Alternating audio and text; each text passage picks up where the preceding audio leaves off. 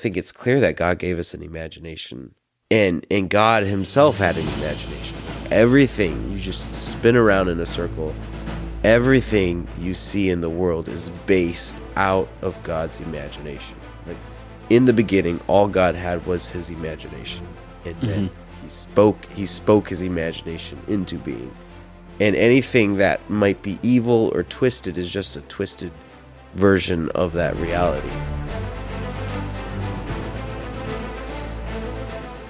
Hey everyone, welcome to that Jesus podcast. We are a day late and a dollar or two short, probably. Uh, especially Christopher, you were out sick, right? Yeah, it was. A couple dollars. I, I'm glad you're here, though. You sound a little bit Donald Duckish, but hopefully people can understand you.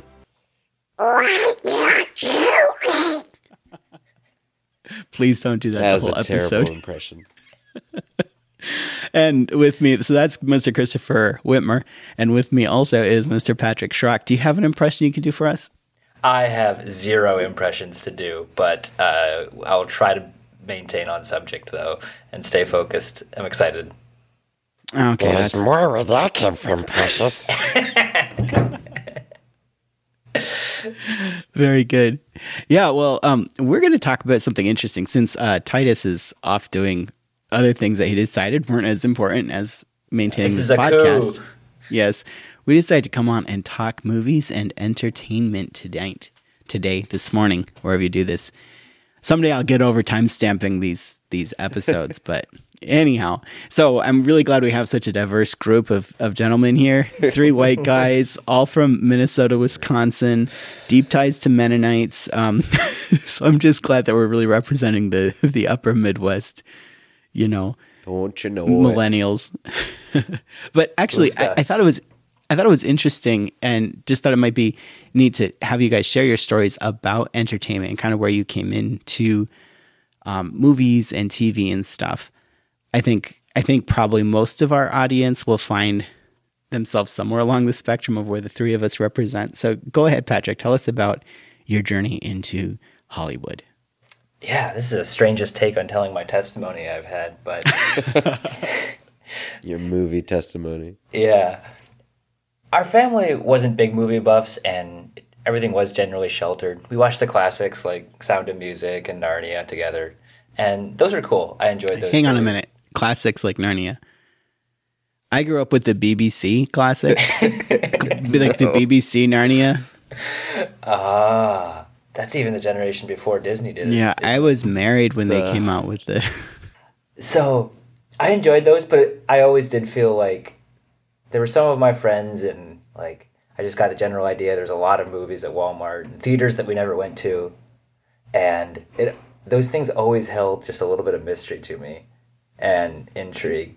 And then as I became a teenager and got more independence, I was watching more of those things on my own and with friends and stuff, and in some ways found out they weren't as awful as I had maybe thought in my mind, or they were projected to be by some people. Was that disappointing? It was a little disconcerting, or like it um, made me think, wow, so maybe a lot of other things were exaggerated, and the world isn't such a bad place after all. Now, did you have Yeah. in the church you grew up in, which is conservative Mennonite? Did you have rules against watching movies that you were violating? the the way it's worded in our church constitution is movies are to be chosen and viewed as a family i believe and that's about it in practice that's not stuck to that rigidly um, Okay. for the most part people just kind of follow their own personal convictions of what they view good entertainment as i believe there's Yeah, some and- families in our church that wouldn't watch hardly any Yeah, and regardless, the statute of limitations has run out. So please continue to f- share freely about what, what you've watched. yeah. And then I would say in the last three years or so, I've become more mature, um, trying to enjoy good stories and not put too many evil things before my mind.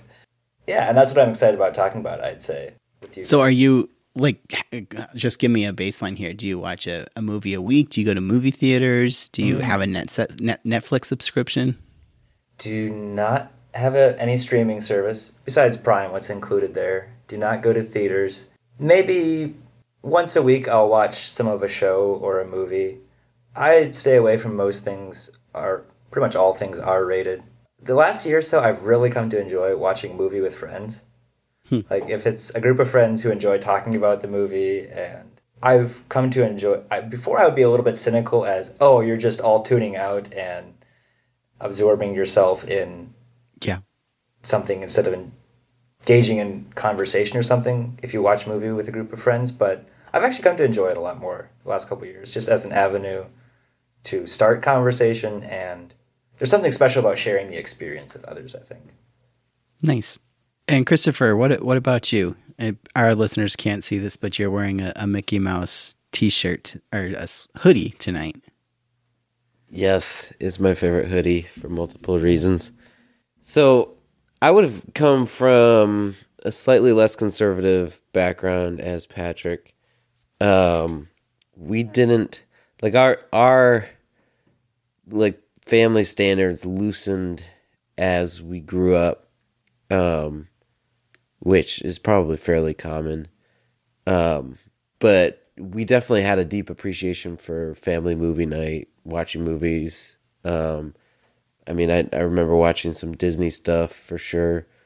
Um, but like things like Sound of Music, some classics, um, like that. We also took care of elderly people in our home, so like there was like open access to TV, and they had some some of their favorite movies that they like to watch, and so that we would put that on for them and stuff. So I definitely had probably more exposure than I, I'm gonna guess the typical Mennonite kid, but but yeah. Then then as I grew up, um, I developed I think a, just a continual appreciation. I think primarily for stories, um, but there's something about the m- movie experience when like we didn't really go to theaters very much um, until I was of age and started going to theaters and I I really enjoy that experience. Even by myself like I'll go um, like I just watched the Batman a couple days ago um, and really enjoyed that.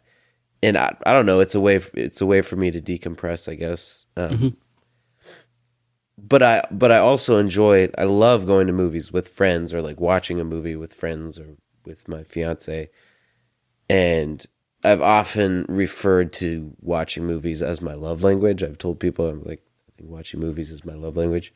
Um, kind of in jest, but it, I I just I love sharing that experience, introducing someone to a genre of movies, particularly like I have kind of a it's not a very sophisticated love, but it's a love for Marvel.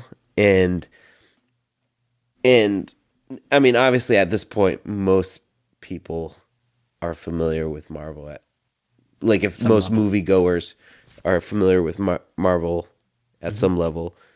But um but I've introduced a number of my friends to the world of Marvel and and that brings me a lot of pleasure. Nice. It's quite the investment if you're going to introduce someone to that because they have Yeah. uh what hundreds of hours of content now, Yeah, they do. something like that. Pretty insane.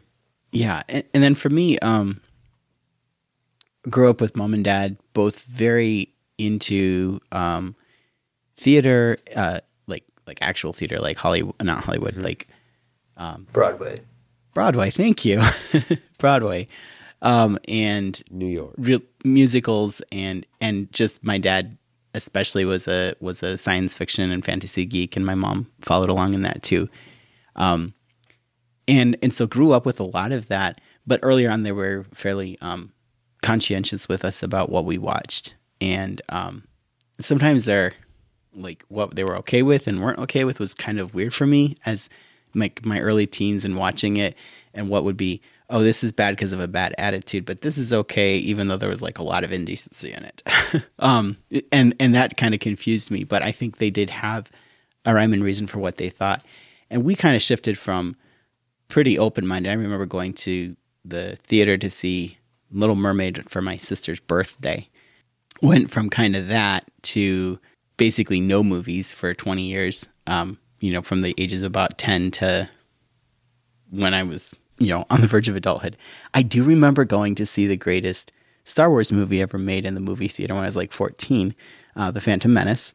And and and I only say it's the greatest movie Star Wars movie to trigger people, but it was pretty special because it was the first Star Wars movie I'd ever actually ever ever seen period and it was the first Yeah. movie I'd seen in a theater in probably 10 years. So, anyhow, um and then kind of coming from that to a church that was pretty conservative about movies. And so it was sort of a don't ask don't tell policy. If you watch a movie that's not, you know, you know, that's not created by Focus on the Family or, you know, feature films for families or something, then you better or Moody, then you'd better, you know, kind of keep it on the down low. And I think there's, and we'll talk some about this. I think there's been a really profound shift, even in how we consume movies and television, because it's all available to everywhere, everyone, everywhere, all the time. And so it's not like you can pick and, I mean, you can pick and choose, but you can pick and choose from absolutely everything.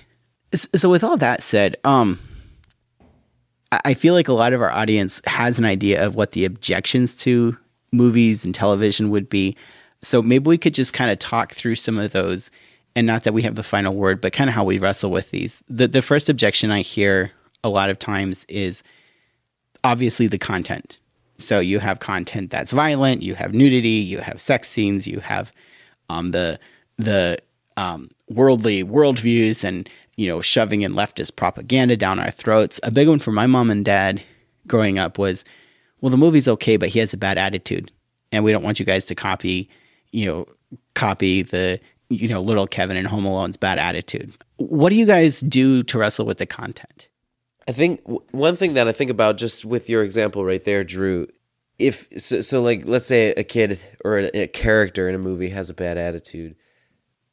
If if we're like just interested in our kids never seeing anything evil, that might be a great approach. But if we want to teach them to discern truth and discern, okay, should I follow this behavior or should I not?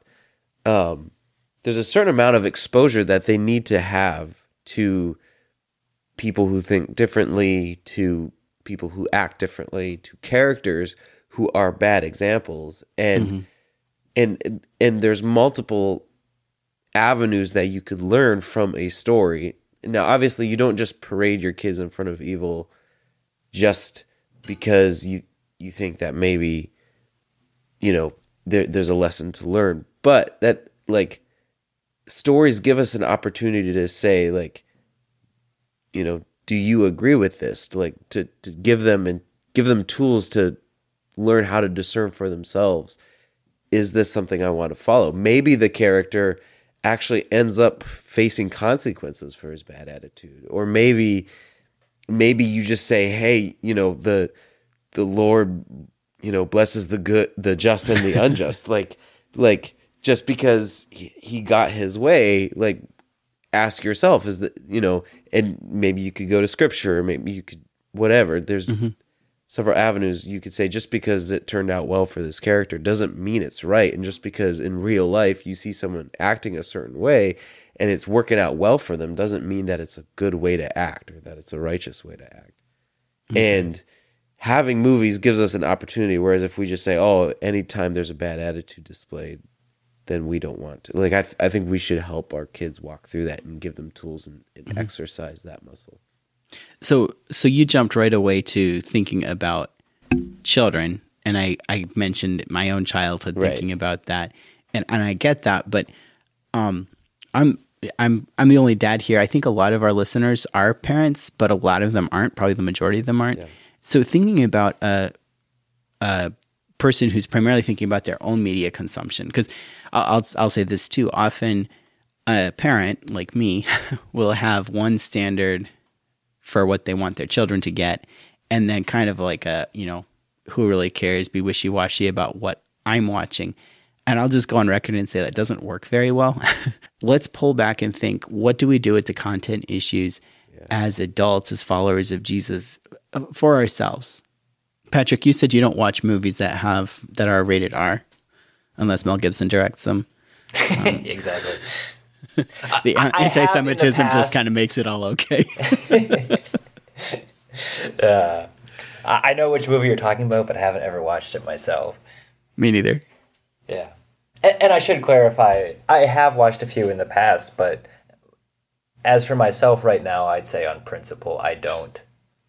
And mm-hmm. mainly for just the perverted attitude I see a lot of American movies made having towards including sex scenes that aren't necessarily important to the plot. I, I view them Gratuitous. yeah. Yeah, and I understand it's a very important part of the human experience and obviously of stories too. For me, I do not find them helpful, so I generally do try to avoid them. And I recognize the difference between containing certain elements and glorifying them. I don't want to be too judgmental about those that can enjoy those things without it being something that confuses their imagination or expectation. But for myself, I find there's plenty of stories to be enjoyed without sifting through that those kinds of things. Mm, mm-hmm. And as far as violence and language, things like that, language doesn't bother me a whole lot. I think violence. So you enjoy foreign language films? I do not. Um, I, I think a problem with the violence contained in a lot of movies is that it glorifies it and assumes there's no consequences for it. Yeah. The hero emerges Someone say. Mel Gibson. the world is a better place for spewing out violence onto your enemies and those around you. And that's another topic for another time. Times for interpersonal violence, but for the most of us, I think we somewhat agree that violence brings more harm into the world than it mm-hmm. solves problems. I think that's a really great way of framing it. That that in my mind is a core value of Hollywood so often is that you know violence against the bad guy is inherently good and there aren't consequences. And Christopher, you can come in and share how Marvel has kind of tweaked that that framing, but but significantly most of the action movies that you might think of from the you know 70s 80s 90s you know historically really kind of you have a good guy that something bad happens to and he goes and and metes out justice on anybody and and he walks away happy whistling you know happy song with a pretty girl But one thing in here, though, I don't want to apply this as a broad label because I think there are a handful of good movies out there that do investigate the stories of the negative side effects of violence. There is a Mel mm-hmm. Gibson movie I've heard of. I can't think of it off the top of my head. Might be Clint Eastwood, where it's an old man who has been a violent soldier and is still wrestling with his demons. A lot of the movies I'm mm-hmm. thinking of actually are a lot of soldiers wrestling with PTSD. sure And I'm not I don't want to say that all movies glorify violence. I think there's a handful that might be R rated that really do wrestle with this problem as how does violence affect the people who spill it out. Like it's easy for for someone like me to say you know i'm not going to watch this movie because of the gratuitous violence or the nudity or the sex. But one of the things that i think we do want to be careful of in content is also unfortunately a boogeyman and that's the the worldview. The the, the you know this is leftist propaganda or this is anti-god worldview and we have to be careful of it. I i disagree with how that's used as a boogeyman. I was just reading a uh, Facebook post somebody shared about a Disney movie that just came out. Um, Seeing Red, I think, is what it's called. Anyhow, and and it was all about you know, well, this is just leftist propaganda. On the other hand, I think so often we ignore the more subversive messages and let them come in without examining them. So for me, my basic response to the objection content, you know, what about the content? What about the messages? Is like, yeah, it does matter. The important thing is to have a careful awareness and to be bringing each of my TV experiences your movie experiences, frankly, to to God and say, what does this? How does this line up with kingdom? How does this further the kingdom, or how doesn't it? And just being honest, I would say, I think Yeah. you'd have to be more wary of hedonistic or materialistic propaganda than anything Marxist. Maybe I've been missing it though. It's a possibility.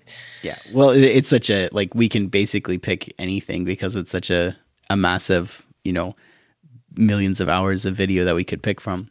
Yeah. Sorry, I second- aside. You had a good thought though about maybe could you repeat that about what are you looking for?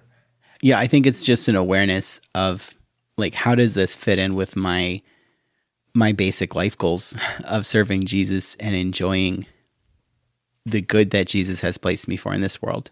But a second a second Could you give an objection example of something you see in a movie, something you've seen in a movie that that lines up with that? Yeah. but for some reason you put me on this spot, which is a little bit ironic because this is a, a, a podcast we've been working toward. um, I, I'm just thinking through some of my favorite movies. Um, I really enjoyed the Marvel series, and again, Christopher kind of helped me get started on that universe. Um, Is the there a devotional book about going through the Marvel series? I'm sure there is. Sure there is. oh dear. I, I really enjoyed the the WandaVision um, miniseries Yeah. in the way it discussed trauma and how people wrestle through trauma. And there was violence in it. There was good guy versus bad guy, but it was framed in a it's weird to say in a realistic way when you have like flying robots attacking, you know, genetically engineered people, but there was a sort certain reality to the human experience that I really appreciated that allowed me to sort of say, well, there is some violence here, there might be some content, but I do fundamentally appreciate the message here and the story here. And there were some things in that series that very much lined up with with kingdom values too. Chris, And- maybe you had an example. Not necessarily. I was I was just gonna say like I I think one quick caveat when we talk about violence, like there's also varying levels of violence. Um, like I like I remember you know a lot talking about Mel Gibson. A lot of Christians when I was young when that came out in what like 2003 or whatever. You're talking about a lot the of Passion of, Chris- Christ. The pa- yeah yeah sorry I jumped ahead without clarifying. The Passion of Christ came out in two 2003 ish, and a whole bunch of Christians went to the theater and watched it, and it's incredibly violent. And Mel Gibson is particularly a violent director. He loves gore, and he'll the camera will like settle on blood and will settle on body parts exploding and stuff in a way that is above and beyond what would be necessary. Whereas, you know, violence in something like WandaVision is actually, you know, just like lasers coming out of somebody's eyes or like, um, you know, a bunch of CGI and very little blood and, and maybe like someone getting knocked to the ground or whatever. Anyways, that's a, that's a caveat, but like there is like varying levels of these things as well. Yeah. And it feels it feels a little icky to me to get nuanced about about the varying levels of violence that you're okay with.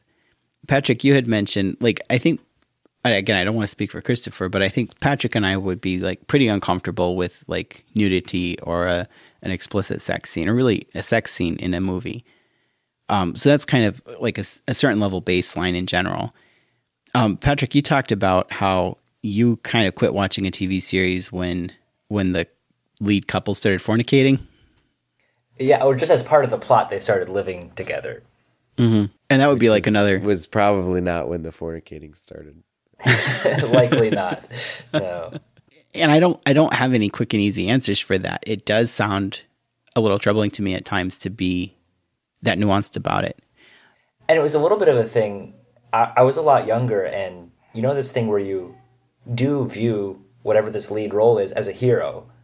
It mm-hmm. was some white dude who was insanely witty and talented, and I thought he was really cool. And I just was disappointed when my hero had this thing that I thought was, yeah, just very disappointing and immoral. Yeah. I I hear what you guys are saying. I I like when it when it comes to storytelling there you know, there there's a certain aspect that I think you have to ask, like, what is the story for? And if you're and if you're just looking for someone who will show you how to live, and that's who the hero is in your mind, um, aka the person the story is about.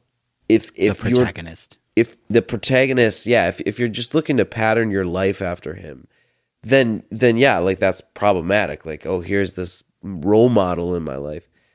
But if you're looking for a story to flesh out concepts and to to you know introduce you know struggle and and Personal growth. there's a yeah personal growth and like problems and and stuff like there's a there's a certain amount that if you sanitize the story too much then it doesn't even become believable in our in in our minds. Like we don't even we, like i think sometimes we as christians can get so focused on oh this person's living with their girlfriend and and we miss the larger point that's that the the storyteller is trying to to tell um Yep. and and yeah some some of those things are definitely gratuitous like it, i i think most people will like even i've even heard secular critics talk about like this you know this scene was unnecessary in the part of the art of storytelling is making every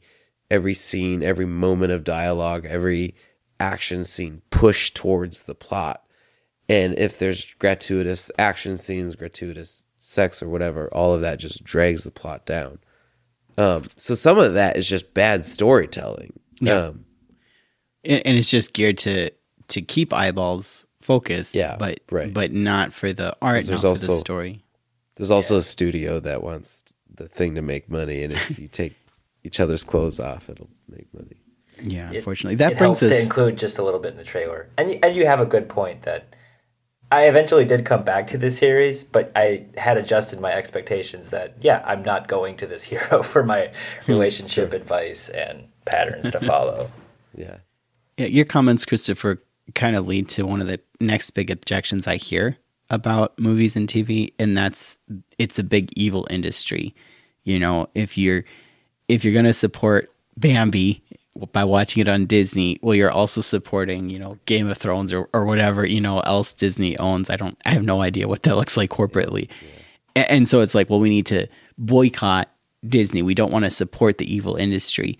And, and some of that extreme, I just don't know if it works with the capitalistic system since, you know, basically everything we eat or look at or wear is basically comes under the umbrella of like 17 companies. But, but a, a more, a more legitimate concern about evil industry is that there's something about the act of making these movies, act of making these TV shows that is immoral because I'm asking I'm asking an actor to pretend evil.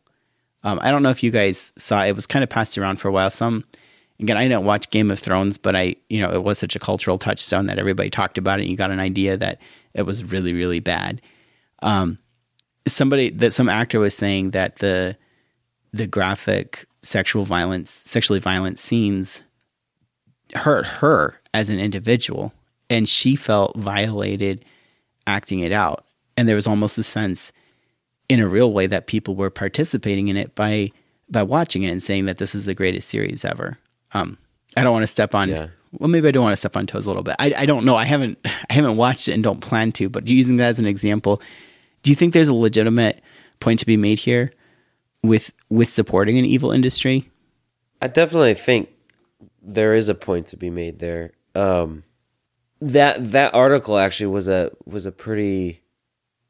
I I don't want to say eye opening because I'm not sure that it opened my eyes so much as like confirmed my suspicions. Um, and kind of, you know, so so she had done multi. She had I think on the show had done probably the most sex scenes or nude had the the most at least the most prevalent nudity of any of the actors or actresses.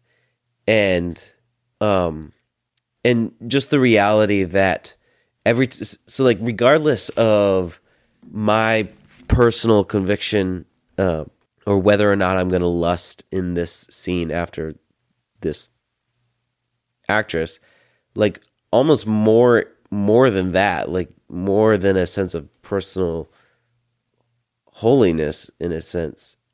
I became convicted about like the idea of like what is happening behind the scenes. Like is this person being coerced? Is is she being forced to do this? Is she being manipulated to do this? Um Especially when we look at what's been exposed about how Hollywood can manipulate the women in the industry Right. to doing things they're uncomfortable with. Right. And and like I like I almost I almost feel like Christians can sometimes we can be so obsessed with our our personal holiness um and and I don't like like I think there is a thing for personal holiness but when when we are when that becomes our aim so like I, I'm striving for more holiness in my life you, you're losing like the like there is a purpose behind holiness and that is to love your neighbor. And, and this leads into a broader conversation about lust that i would love to have as well. But like there's a sense that th- there's a reason i don't lust and that's beyond just my own self. It's beyond just like just the harm that i might do to myself although that's a real thing it's mm. certainly beyond just like oh i did i did a bad thing i got dirt on my hands and now i have to wash myself in order to be accepted before god. Like like there's a reason it's it's a sin and that's because it's harming somebody. Like my my lust my my it's it's harming the person i'm lusting after it's harming my wife or future wife it's harming myself. And and and so there there's a sense of like if if you can convince yourself that you can get through a show and still maintain your personal holiness then then maybe you could get by it. And and I sh- I should say like I've watched Game of Thrones and I've enjoyed Game Game of Thrones. Um but I think that experience and then reading that article and stuff kind of kind of convicted me that like it's not about my personal holiness as as much as it is about like is this person being harmed? And when i realized the harm that lust does like that that there's human people behind whether it's pornography or whether it's in like a completely nude scene in game of thrones like like there is there are human people behind that. Like those are Yeah. real human beings and that is what is motiv- motivates me not to participate in it. Not because i'm like scared to get something on on my soul as much as it is like my sin is harming other people.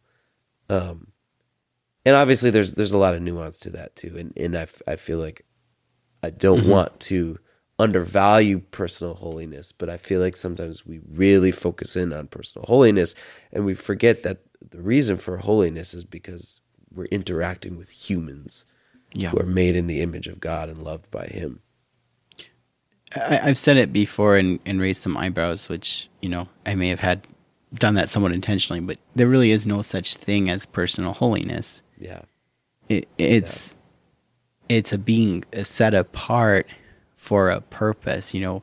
And again, I go back to King James, you know, vessels meet for the master's use. There's a point to our being set apart. There's a point to our being sanctified. And so many of these objections, whether they initially intended to be that way, it ends up feeling like an end in and of itself. You know, we're going to stick it to the liberal elites by by not watching their movies, or we're going to make sure everybody knows that our family doesn't watch this because they we want them we want to be a good testimony. And I'm not even I'm not even saying it's all bad, but it's just an exercise in missing the point. yeah Do do any of you guys have give credence to this just the mind-blowing amount of resources that go into making movies? Like Amazon spent 500 million dollars just like before like season 1 of the Ring of Power series, the new Tolkien series isn't even released yet. 500 million bucks for the first season and, you know, establishing whatever like does that ever give you pause you know 15 bucks for a movie and popcorn Whatever the market decides is right and just. thank you Ayn Rand No, not that was more just a sarcastic take. This is maybe back to the individualistic thing. I guess I've never I, I've heard those numbers and they blow my mind. For me personally, I believe I would just approach it: Is this the best use of my fifteen dollars? It, it's what I have control over, and if I believe my since it is a voluntary choice, messing with capitalism is iffy. As propaganda says, we're in the ocean and we have to swim Nice. even if we don't like the salt water. If it genuinely weighs on your conscience where your fifteen dollars is going, uh, I think it is the wise thing to hold it back. Um, I guess for myself, I it doesn't keep me up what Disney is doing with their money. I, I try to be cautious with my money, though. No, I think I think that's a like I want to I want to stop and pause and, and validate that perspective though, because I th- I think there is a a sense in which I probably as someone who has given quite a bit of money to streamers and mm-hmm. movie makers, I I think there is something to be said for like researching the companies and the movie makers and the number number one as a movie buff that's kind of interesting. Mm-hmm. I, I, I mean i guess i just self describe myself as a movie buff but but th- there also could be valuable information like you know disney hbo whoever it might be where they're you know, it's the same thing as a bank. Like i've i've been thinking about how like i should probably be more concerned about what my bank is doing with my money. You know are they are they you know supporting you know modern day slavery um, through the prison systems or whatever? In, in a sense like i think we are responsible to a degree but at the same time like there is just this practical aspect that if if we did that with everything like we would be spending an incredible amount of time researching every product that we buy. And maybe we should. Like i want to stop and say like maybe we should. Like maybe we should strip it all down to the bare minimum because like also there's consumerism and materialism.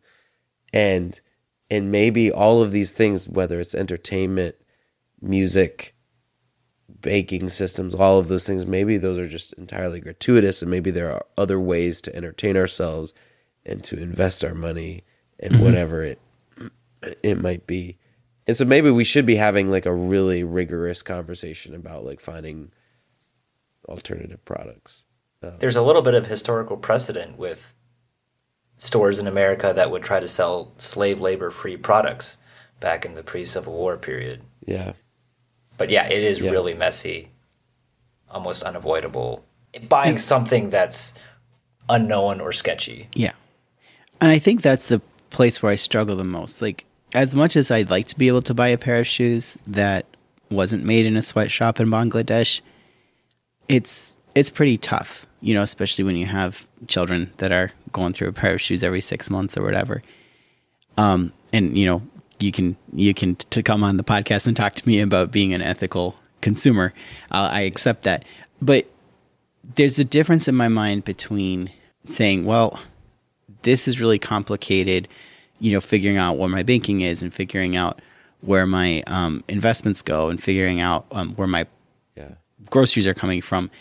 Those are at some level essentials, but we're talking about entertainment here. And that's where I struggle. Like, am I going to be a better person or a worse person for having watched anything?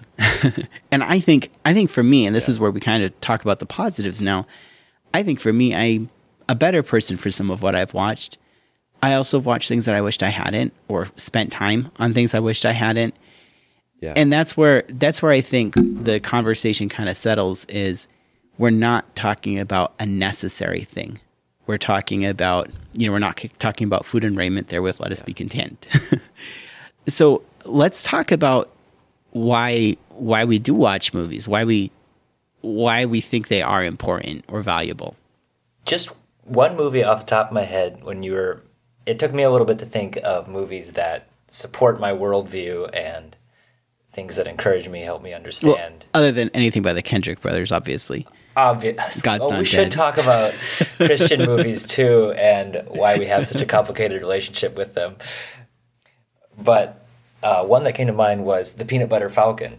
It honestly is a decent movie in its own right. It's nothing incredible, but just a drifter who makes friends with a guy with Down syndrome, and just a story of their relationship and kind of the the tension of how we treat people with symptoms like Downs.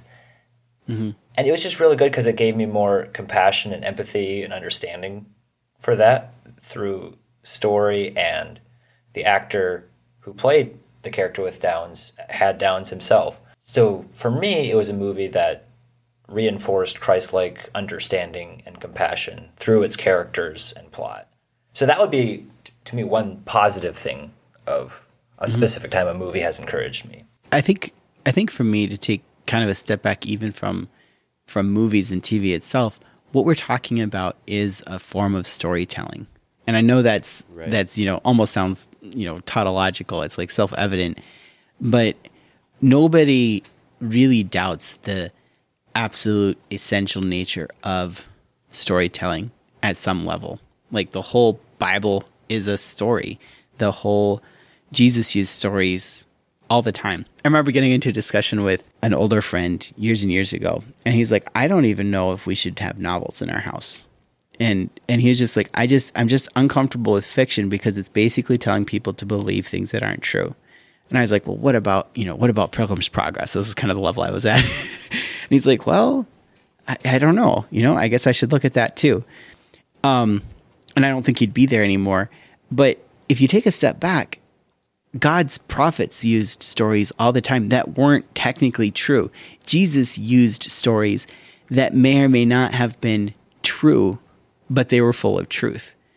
And, and so stories are powerful ways to communicate, and it could be argued that we ourselves are in a story, and that's why it resonates with us. And so I like movies and I like TV ultimately because it's a story and it's a very effective story medium for telling stories. Maybe maybe in some ways the most effective medium, although effective is such a mushy term when you're talking about stories.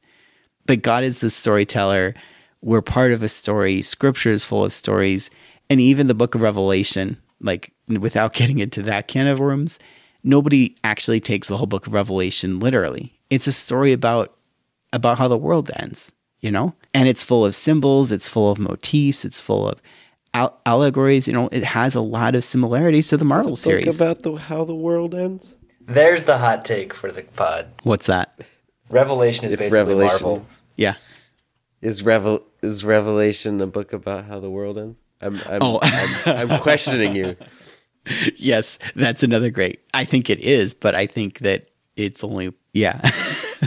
No, we don't have to. But yeah, good point on story though. I, I totally agree. I, I think we've all experienced the truth found in story as something that, that helps us grow and drawn us closer to Christ. Hmm. I So- so I've no. I, I was just gonna say that I find the it's not a true story. You're you're teaching yourself to believe lies. People to be really difficult to know how to engage because like there's just like a like our starting points are just two entirely like our our perspective of the scriptures, our perspective of Jesus, our perspective of what God is looking for us and our perspective of human imagination are just mm-hmm. all entirely different. And so I don't even know like where to like bridge start bridging that gap. Because number one, I think it's clear that God gave us an imagination. And and God himself had an imagination. Like everything you just spin around in a circle, everything you see in the world is based out of God's imagination. Like in the beginning, all God had was his imagination. And then mm-hmm. he spoke he spoke his imagination into being. And anything that might be evil or twisted is just a twisted version of that reality. Um anyways. I, and- I like how you. I like how I, I was going with story as kind of the ultimate way of looking at movie, and you took it one step back and said imagination. I- I think that's I think that's even better. Thank you. I like like I I think that number one, I think story is is by far the most effective way to communicate. To if you want someone to understand a concept, tell what a about bullet really good points? story. No what about bullet PowerPoint? points. what about my fancy apologetics argument? Yeah. um tell tell I them a agree with you, story or, or or have them have them live a story um and and yeah i just and and and this this idea that we are not capable of discerning whether a story is true or false that we don't understand metaphor and symbolism and allegory and all of these things like I mm-hmm. like like clearly they haven't taken a literature course or clearly they haven't looked around and seen that no the world is not full of dra- dragons and orcs and elves and and what like they don't under like nobody's gonna believe this and and if people are believing that then clearly something else is going on because there are people out there probably who do who are actually delusional and then something else entirely is going on Yeah. I think I, I do want to put a plug in for for folks who would have that mindset. Some of them are um, probably being tricks a bit, but I know people who would hold kind of a perspective. Let's stay far away from from fiction as we can. They're they're wrestling through with something, and I want to give anybody space to wrestle through. But ultimately, we come back to story. We come back to imagination. A- And so one of the one of the things I always think about, and I don't know if this particular connection is original with me or not, but it's kind of obvious. When I think about a movie that impacts me and why does it impact me, I always think back to the story of David and Nathan and the story that Nathan told David, where he comes in with a made up story that captures David's imagination. And he's bringing in truth through the side door in a way that David totally didn't expect. And if Nathan had come uh, come down, you know, like a prophet and attacked him, that would have been just, that would have been right. But it was the grace of God, the mercy of God that allowed Nathan to fire the imagination of David. It was the grace of God that gave Nathan, uh, David the imagination to capture truth that he had hardened his conscience to. And we see this pattern in other stories too. And so that's why I find stories to be profoundly valuable. And then by extension, movies, because they have a way of getting at my heart, at my imagination, bringing truth in through the side door when I didn't expect it, and can have a much more profound impact. Yeah. I th- yeah. I think I think sometimes Christians we touched about this a little bit, but like Christians can can get really focused on having like a sanitized imagination or a sanitized um, storytelling, and and the, I think it's a dangerous assumption to go into any story or any movie or any telling of anything, whether true or not, to to go in there being like, okay, this is a safe like anything that person says is gonna be like I can just accept it. Um, be, because like you know, so, so let's say you know, I don't know what all of our feelings are about the God's Not Dead franchise, but for whatever reason, that stuff. it's it's really popular in Christian circles, and I think part of the reason is because you know it's got a it's got a Christian band, Newsboys heading it up, and so safe for the whole family, right? And and it's got it it leans into like these cultural narratives that Christians have been telling themselves for decades, and um and so It's it, it, it just food. has it ha- yeah it's comfort food It's, it has this appearance of like let's sit down and maybe take our whole family to the theater and support Christian entertainment. And I think it's it's riddled with problems and and it's riddled with with dangerous ideas um, that I would be very uncomfortable embracing as my own. And and this this idea that that we're gonna sit down with anything and and be like okay this is good stuff. I can accept this is problematic in my mind and so th- th- there's a certain and c- combine that with I, I i was thinking through today and and talking to kimberly about what to term this because That's his fiance, wa- folks. yeah, yeah, that's my fiance. I wanted I wanted to say common grace, but that sounded too Calvinist. um, That's okay. Titus But- isn't here. You can be Calvinistic. but but this idea, are you guys familiar with the idea of common grace? Like yeah, God, yeah, and it makes like- sense with what you're saying. God has given gifts to everybody. Is basically the way I'm using it. Um, yep. And there is And- and- wisdom everyone uncovers. Yeah. Yeah. Excuse me. Um and I yeah, like I, I think there's a lot of just truth in in freedom in that and realizing like there there everywhere I go there are things that God has like hidden in people's hearts and in their imaginations. And yeah, like that you know, it, they may also have a lot of, of of bad things, but I'm like looking for the little hidden treasures, I guess. yeah. In a sense. and it is a whole nother can of worms to open. But yeah, Christian movie production doesn't have the greatest track record when you look at things like Left Behind too, Right. which was right. uh, heavyweight. When Christian culture that's seeking to dominate the world around us, it can make some very skewed art.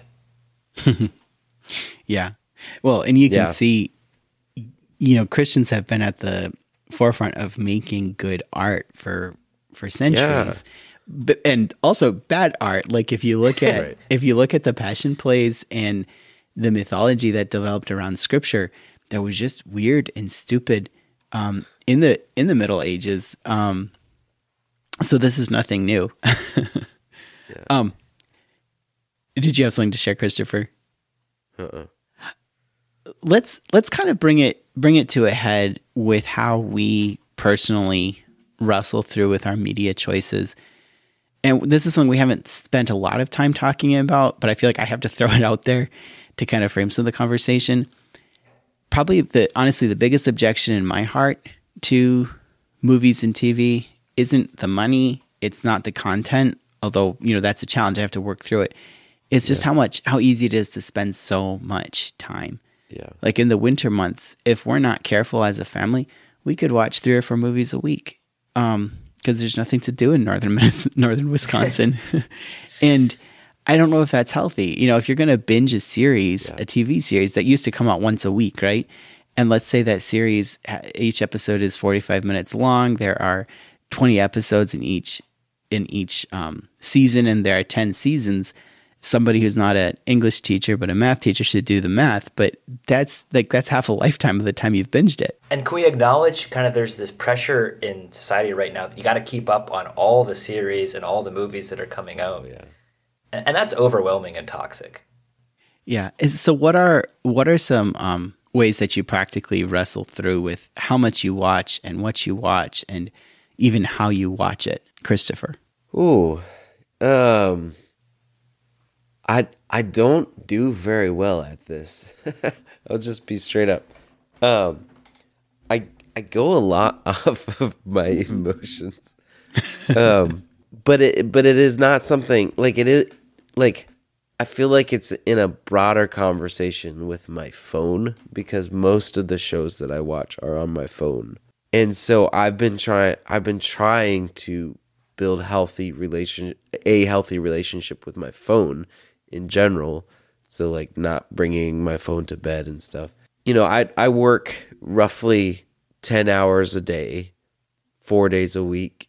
And so usually my time on my phone and or watching TV shows or movies is either on my lunch break or breakfast break at work or before I go to bed because you know I get home, I take a shower, I go to the gym, you know, I'm doing things and then mm-hmm. it's time for bed.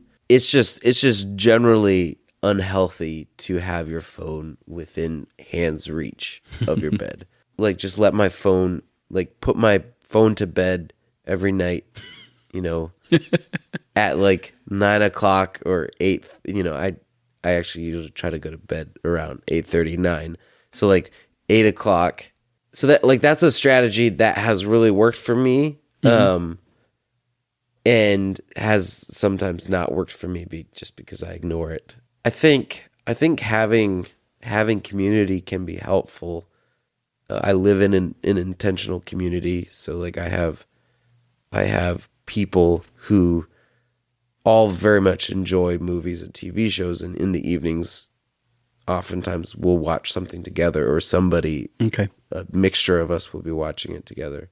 I don't know. I I feel like I, I don't have a lot of practical answers to help with people other than just set boundaries with your technology and do it in community. Yeah, and so so thinking about the the means by which you get access to the to the TV and limiting that is helpful for you. Yeah. Patrick, what about you? What was coming to my mind as Christopher was talking, and I, I hope this doesn't come across as too much of a, a Jesus juke. I, I think there's times to, yeah, just make a, a a habit from the outside, and because that does form your inner person and soul. Mm-hmm. But I think just leaning into Jesus and the Spirit to draw your mind to goodness and beauty, truth and love will just have a downstream effect towards what's your what you are drawn to.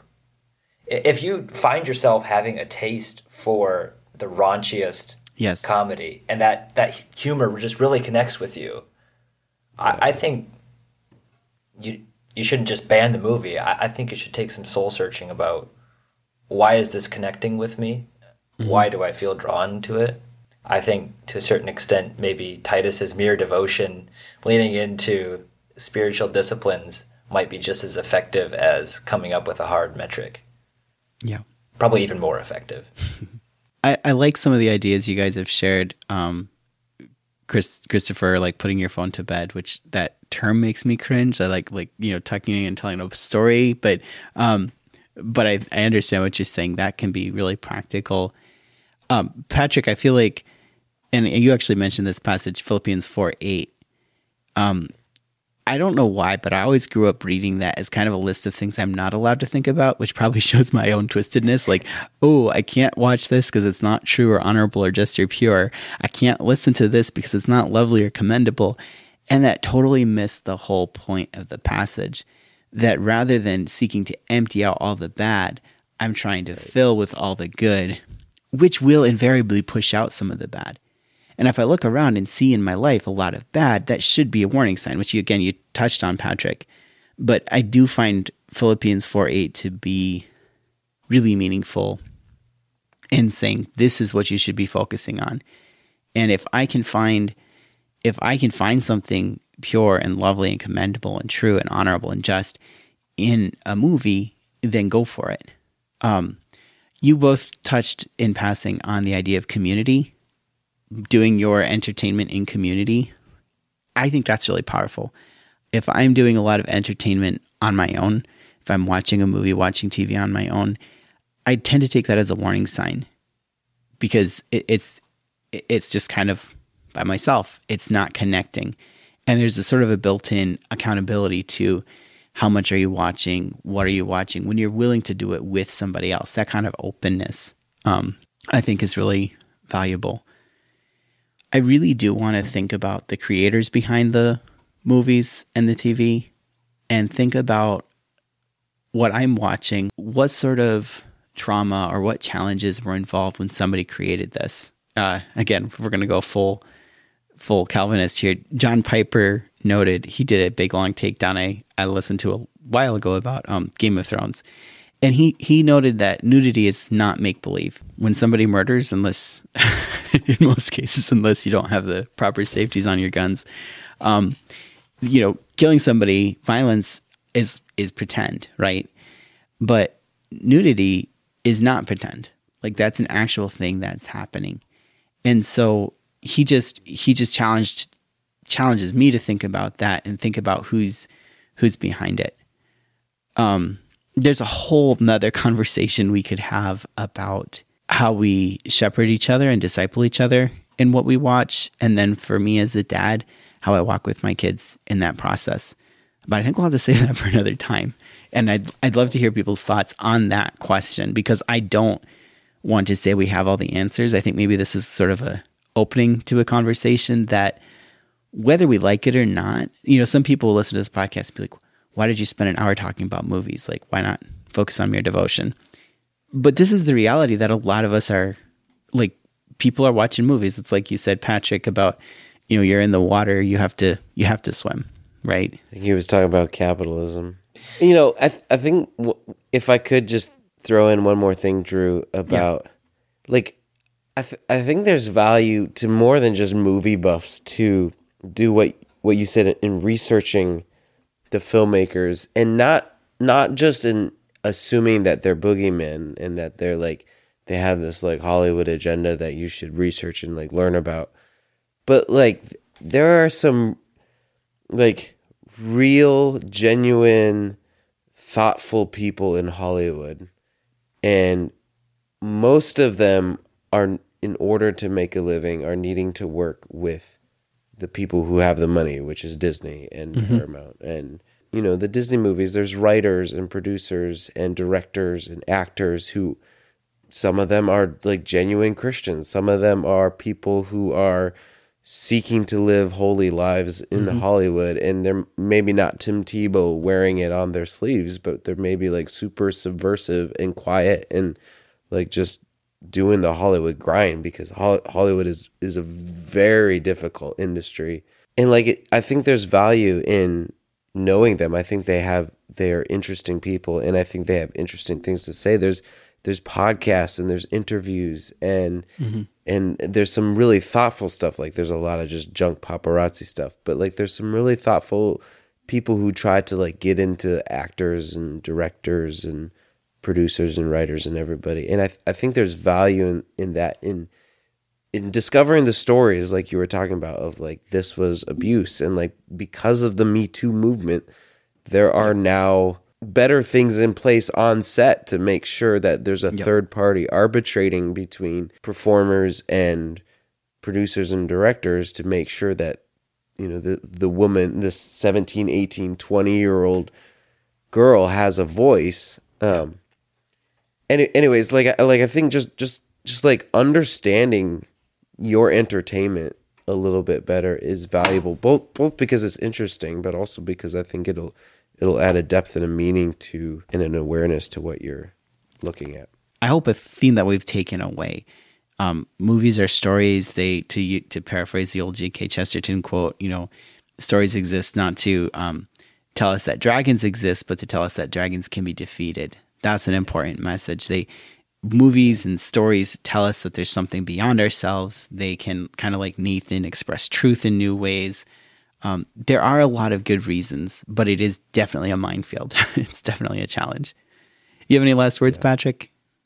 No, I really like that quote about knowing that dragons can be slain. I, I think that we we like to have hope, and as unrealistic as it is, it's sometimes nice to see a, a plot sewn up nicely within two hours. As long as it's not God's not dead. Precisely. okay, well, thank you for tuning in or for sharing, guys, and um, let us know all um, all you listening what you think. I think we're going to stay on and do just a quick three minutes of popcorn questions for our Patreon, and we will see you next week.